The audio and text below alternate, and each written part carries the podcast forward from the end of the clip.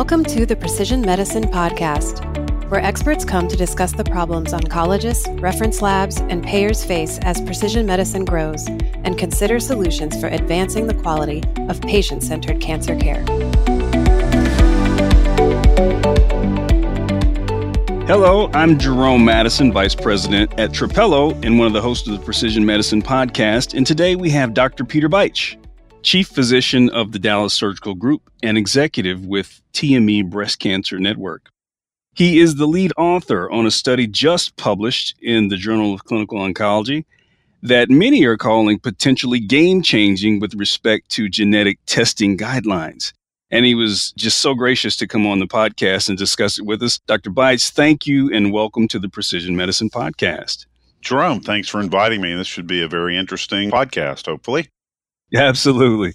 I've known you for some time, and I know it's not unusual for surgeons to participate in research, but you're not at an academic institution, yet you have been the lead author on a number of studies, including those published in very prestigious journals like New England Journal, American Journal of Surgery, and of course, recently, the JCO. Tell us about your training and how you developed kind of your unique practice as a board certified surgical oncologist who does research at this level? Well, thank you for those gracious comments. Really, I've been lucky in my career. I began training in general surgery at Parkland Hospital, but in the middle, the chief of surgery called me into his office. And after being scared, he said, No, don't worry. I have you a fellowship down at MD Anderson if you would like to take it. So in the middle of my general surgery residency, I got to spend two years in a immunology lab at MD Anderson. And it was fantastic. It's such a dynamic and interesting environment. I learned tons about immunology. I also learned that I could never do bench basic research, so that was good. And I met some long lasting friends that are still involved in my life today, including Pat Whitworth, who's also in TME Breast Care Network and is co authors on many papers, including the most recent paper in JCO. He's the second author. After that, I finished up at Parkland and then spent a year at the John Wayne Cancer Institute in Los Angeles. That was a very heady time in that Dr. Morton, Don Morton, had gone from UCLA to Santa Monica and started the John Wayne Cancer Institute there. His landmark paper in sentinel lymph node biopsy in melanoma patients had just been published the year before. So I was able to learn that technique from the master. It was at John Wayne. Dr. Armando Giuliano developed the technique in breast cancer. And breast cancer sentinel lymph node biopsy has truly revolutionized breast cancer surgery. I came back to Dallas in 1994, brought the sentinel lymph node technique, began my private practice, but I always had a strong desire to do clinical research. David Krag, the other breast sentinel lymph node guru at the time came through Dallas and said, I know you trained with Don Morton. I also trained with him. We're going to do this multi center trial in breast sentinel lymph node. Would you like to be involved? And I probably crazily said yes, not really knowing how much work that was, but we were able to get it through our IRB and, and consent patients. And that paper was really the landmark breast sentinel lymph node multi center trial published in the New England Journal in 1998. That trial led to a prospective and randomized trial, really a daring trial at the time, looking at sentinel lymph node biopsy in breast cancer patients who had a positive sentinel lymph node, meaning they had a metastasis to their sentinel lymph node, and randomizing those patients to either standard of care, which was to take out the rest of the lymph nodes from their axilla, or observation of their axilla these were all breast conservation patients, so they were all going to get radiation. It ends up the radiation actually probably treats the upper part and the rest of the axilla that's not removed from surgery. But at the time, that was not particularly clear.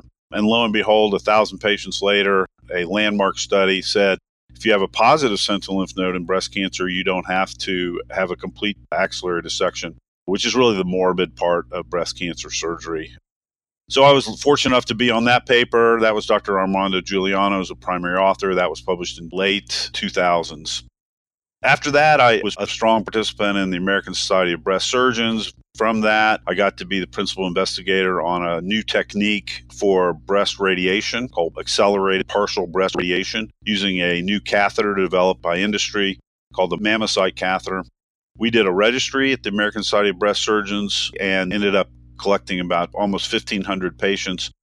a third of the patients that were treated with that technique during the time period of 2002 to 2007 published that, and it's really been an incredible benefit to women getting an accelerated, meaning five days of radiation treatment as opposed to six weeks of radiation therapy, and their equivalent. So that was a bit of a pivot. The next pivot in my career, apparently, I did have quite a like for clinical research. We moved into genomic testing, which is part of precision medicine that you're very involved with, I know.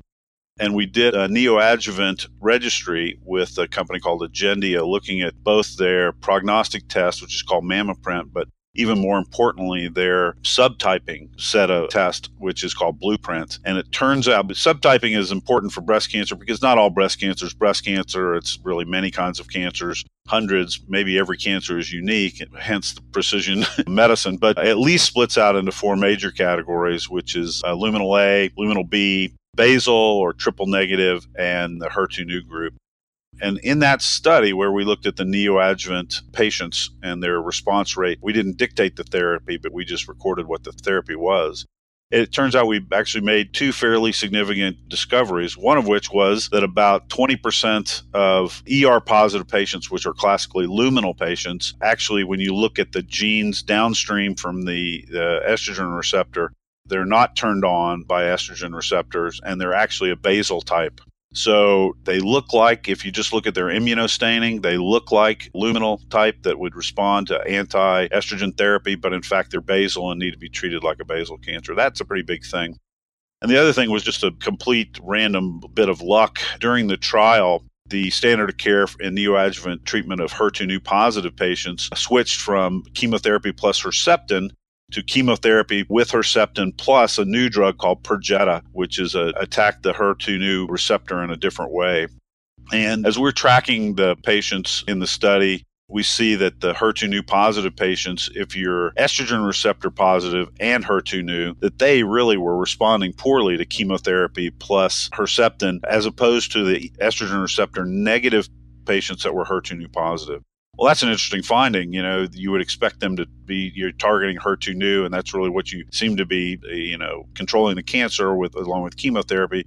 But lo and behold, that was not the case. And we ended up saying early on in the trial, before that Perjeta was added, that, hey, we found this. If you're HER2 neu positive, but a luminal patient, you're going to be resistant to Herceptin based chemotherapy. But what we saw was the HER2 positive and ER positive patients started to get more and more complete pathologic response with treatment. And when we went back and looked at the breakpoint, it was exactly when Perjeta came in. And so we came up with this theory if you're HER2 positive and ER positive and luminal, you have to have the dual blockade of HER2 neu and Perjeta.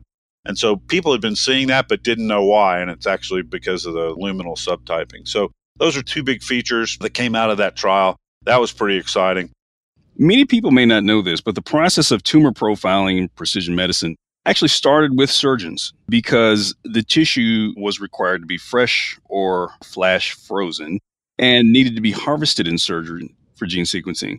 But you were one of those early voices advocating for precision medicine and very often clashed with medical oncologists, pathologists. Yes. Where did that passion to challenge them and kind of take this on?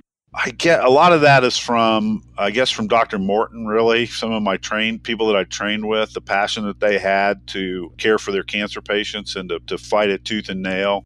I know Dr. Morton was really instilled, uh, was passionate about precision medicine and actually about the immune system too, which now is blowing up also. And that's where that passion came from. And I, I guess, uh, you know, if you can't tell by listening to the first part of this podcast, you know, I'm fairly passionate about things. So often I'm not the most politically correct guy in the world. I challenge things that seem silly and, and don't make sense to me. One of which is always to me has always been population based treatments, you know. And if it's the best you've got, it's the best you have got. And that's how we developed chemotherapy for breast cancer patients. I mean, these weren't even stratified by something as simple as estrogen receptors, but back when chemotherapy started, we just put a 500 or 1,000 or 2,000 patients in this arm of the trial and 2,000 in this arm of the trial and gave one chemotherapy and didn't give placebos to the other and followed them. And lo and behold, in the population based study, they did slightly better if you gave them chemotherapy. And that's great. But all of a sudden now you're treating a lot of people to help a few.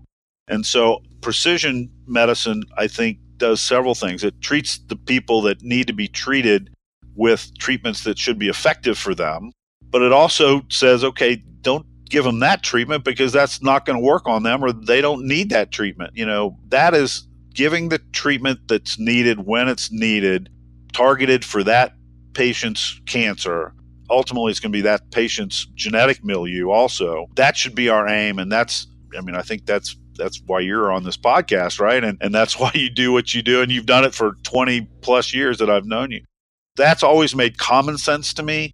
The science has not always been perfect, it's certainly gotten better and better. And as uh, as we've been able to do things like genetic sequencing way better, the really intense amount of money that was put into cancer biology in the 90s really started paying off in the 2000s when you started getting targeted drugs like trastuzumab or Herceptin for HER2 neu tumors, where you started getting additional treatments for estrogen receptor positive tumors. You know, all of that morphed into things like uh, ALK mutations in lung cancer having a very targeted treatment. For those patients, it's been miraculous the more and more we look at things precisely, the more we find out and the better we get. Not perfect yet, but it's certainly gotten better. Just in my 25 year career, survivals in, in, breast cancer have probably at least gone up by 50%, maybe more. In melanoma, there's another classic example of precision medicine is BRAF mutation testing in melanoma. That was not an evolution, that was a revolution.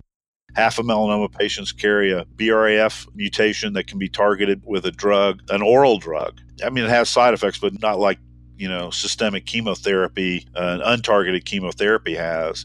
And that revolutionized melanoma. And we've gone on from there with additional targets, and then uh, immunotherapy has just blown up. And we're really starting to get a handle on some of the cancers that were formerly really, melanoma used to be really, my first part of my career was depressing because we really, once it escaped the skin and the lymph nodes, was really, didn't have a lot we didn't we weren't very good at treating it and now we're getting better and better so it's about patient care so i guess my passion and my you know, willingness to confront medical oncologists and to work with my pathologists to push things forward really stems from passion for patient care. Well, your voice and your opinion very much helped move this industry forward. In fact, you know, as I think about it, today there are really a great number of medical oncologists that are still trying to wrap their minds around precision medicine as to when it should be used, who they should order from. And that's today, and that's not a, a criticism. It, it, just it just yeah. is, right? Change is hard. Yeah, absolutely. But I remember a few years ago, and this was a few years ago when you were the president of the American Society of Breast Surgeons. And NGS, as you know, had just launched as a commercial technology. Yes. And tumor profiling was, it was certainly getting more buzz. It was not mainstream at all. But your presidential address was titled Future Shot. And at the end of that speech, you told this audience of somewhere around 3,000 breast surgeons that if you don't start learning you know, cancer genomics. If you don't start getting involved in precision medicine, they're going to spend the rest of their career taking out gallbladders. Yeah, yeah. so, what have you seen? I mean, and this was a little while yeah. ago to surgeons. Yeah. And where many medical oncologists had not really taken up that mantle of leadership and, and imploring precision medicine routinely. How have you seen the uptake of interest by surgeons that you've spoken to and also MedOncs change since that time? So that really got their attention. At least they started paying attention after I uh, told them they, because nobody, they don't like taking out gallbladders. They like, because those can't happen in the middle of the night. They like operating during the day and seeing patients in the office. So that certainly got their attention. They listened at least. And so one of the things about surgeons is we always advocate, well, I guess all physicians do, but we strongly advocate for patient care and are not afraid to push the field forward. A staging system in breast cancer was started by surgeons estrogen receptor was discovered and, and treatment of the estrogen receptor positive patients was started and won a Nobel Prize for a surgeon.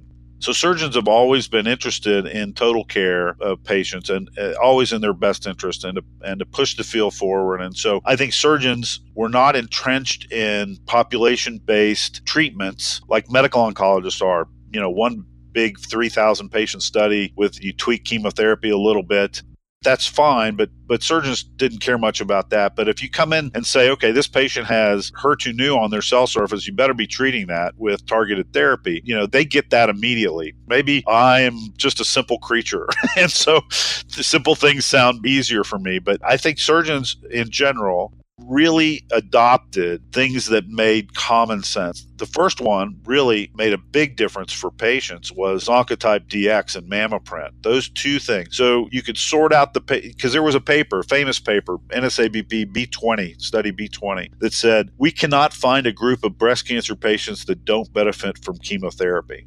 Well, that just turned the spigots on for everybody to get chemotherapy. Well, we weren't seeing that. We, I mean, we're on the front lines with the medical oncologists, and we believe that there are tons of patients that don't benefit and they get all the harms from it without any of the benefits. So, lo and behold, both Oncotype DX from Genomic Health and, and MammaPrint from Agendia said, no, no, we can sort this out. And so, sure enough, they were able to independently develop tests that could sort out people that would benefit from chemotherapy, which is great, but more importantly, patients that were not going to be benefited in any way from chemotherapy. They just needed probably hormonal therapy. And so those two tests were made complete common sense to surgeons. And even though both those companies started going to the medical oncologist first, because that's who you know gives chemo systemic chemotherapy, they really got traction once they started talking to surgeons. And so we used to teach courses for both of those companies where, where we were teaching, you know, mostly surgeons in the audience to order the test to then when the patient went for a,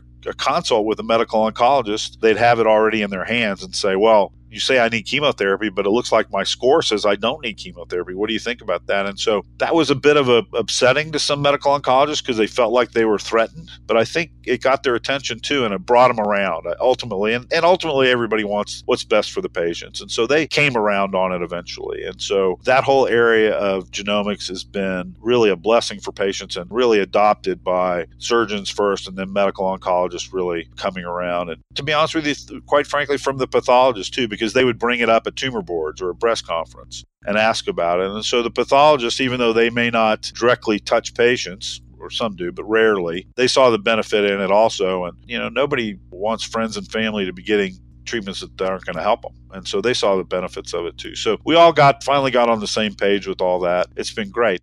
That presidential lecture has been, I think, very well received. And even it's coming up on five years now. I went back and listened to it again uh, a couple months ago, and it, and it still most of it still holds up. It was a bit audacious at the time, but it it still holds up, I think. Well, even since then, so you've done research for quite a while, and you mentioned some of your co-investigators on the paper that you've worked with, but now you're a part of TME Breast Care Network. Tell us a little bit about that group and the work that you do. Yeah, so TME came up about maybe five years ago when Pat Whitworth and Mark Gittleman and Rakesh Patel and I, who had been teaching courses for industry for many, many years, over 10 years together, decided, you know, I think let's come up with some different way. I don't want to be attached to one company. I want to bring up breast care. I want to raise the level of breast care in this entire country. And how can we do that? And actually, Pat came up with the idea, you know, it's great for academics to stand up at the podium and pontificate. But really, what we need to do is get down in the trenches with the people in the communities where most care is delivered and raise the community leaders. Tell them about what's the latest cutting edge stuff. The community leaders will bring them in to a meeting and then they'll go back and disseminate it in their communities. And when that happens, when the community leader comes back in the community, the other surgeons see what she or he is doing, they raise their standards too. And so that was the concept. And we've done seminars in the fall, summits we call them in the fall, where we fly people in, and it happens to be in Vegas because everybody likes going to Vegas. At a nice hotel, and we do a day or day and a half of soup to nuts from risk assessment and diagnosis to uh, survivorship issues and uh, really what the state of the art is. And, and uh, industry's been very helpful in supporting us in this mission. And we've now held uh, nine of them was last November. We used to hold them twice a year. Now we're just once a year. And then we developed the Breast Care Network, which is basically the group of everybody that's come to a summit. These are community leaders, some academic leaders also. About uh, 10 to 12 percent of our participants are academics that are sort of real clinically oriented and that's the breast care network now we have about 250 physicians in that we have a website we have a case based forum uh, where people can openly discuss cases that are complicated so you know these are high end physicians to begin with. And if they have a complicated case, you can imagine, right? So we do that. We hold webinars, and industry will come to us as they're developing a new product. Say, uh, we need an ad board. We want to get some feedback on a new localization device in breast cancer after a biopsy. And that can start with how does it feel? Which grip do you like? What's the display do you like? We've had genomics companies come to us and say, What's really important on the report? Because if you can't communicate with your report to the physician simply, you know, un- and understandably, then it's hard to adopt your test because I can't understand it. So they ask us simple things like that. So we do ad boards for them, advisory boards with uh, physicians. So it's been a great, fascinating process with targeted medical education and breast care network. And we've got more things to come. One of the things we learned along the way was once something got approved that they really needed follow up on their test or their product. And so we develop TME research, and that's one of the main things I do in TME is the research. TME research is what developed the network that did the Universal Breast Cancer Registry that just got published. So we have a foundation now where we're doing our first oncoplastic course with CME via the TME Foundation. So we can offer CME credits for everybody. So we're not trying to be the American Society of Breast Surgeons. We'll never be that. We, we have no, that's not our charge. But we do want to raise breast care in this country. We are like minded with the ASBS. We're just taking a little different tact on it. So thank you for asking about that, though. Appreciate that. Yeah, absolutely. And many of our listeners are innovators in the precision medicine space. How can they get in touch? And, and of course, physicians as well. How can they get in touch if they want to learn more about TME or find how they can attend one of your conferences? Yeah, so two things. You can go to our website, breastcarenetwork.com. We have all our contact information there. That's www.breastcarenetwork.com. Or you can email me. It's my last name, which is Beitsch, B E I T S C H at gmail.com. And I'd be happy to hook you up. We really are always looking for new people to come to our summit. We love working with new industry partners. We really only work with people that, are, that we think are innovative and cutting edge. So, you know, if you make it to the summit as an industry, it may only be 40 people there, but it's the right 40 people. You've been to our summits. They're, they're like no meeting you've ever been to. They're very interesting and fun. And, and we serve mimosas in the morning. so, Many thanks to Dr. Peter Beitsch and the Targeted Medical Education Breast Cancer Network for sharing the work they're doing to move breast cancer care forward. We also want to encourage you to listen to part one of Dr. Beitsch's interview, which was titled Are Current Genetic Testing Guidelines Outdated? where we dive into the study and outcomes of the JCO paper. Of course, we want to thank you and all of our listeners for joining us today. We hope you'll tune in for the next episode of the Precision Medicine Podcast. And don't forget, you can download full transcripts today at precisionmedicinepodcast.com. If you enjoyed this podcast, you probably know someone else who would, so please tell them. They'll thank you, and so will we.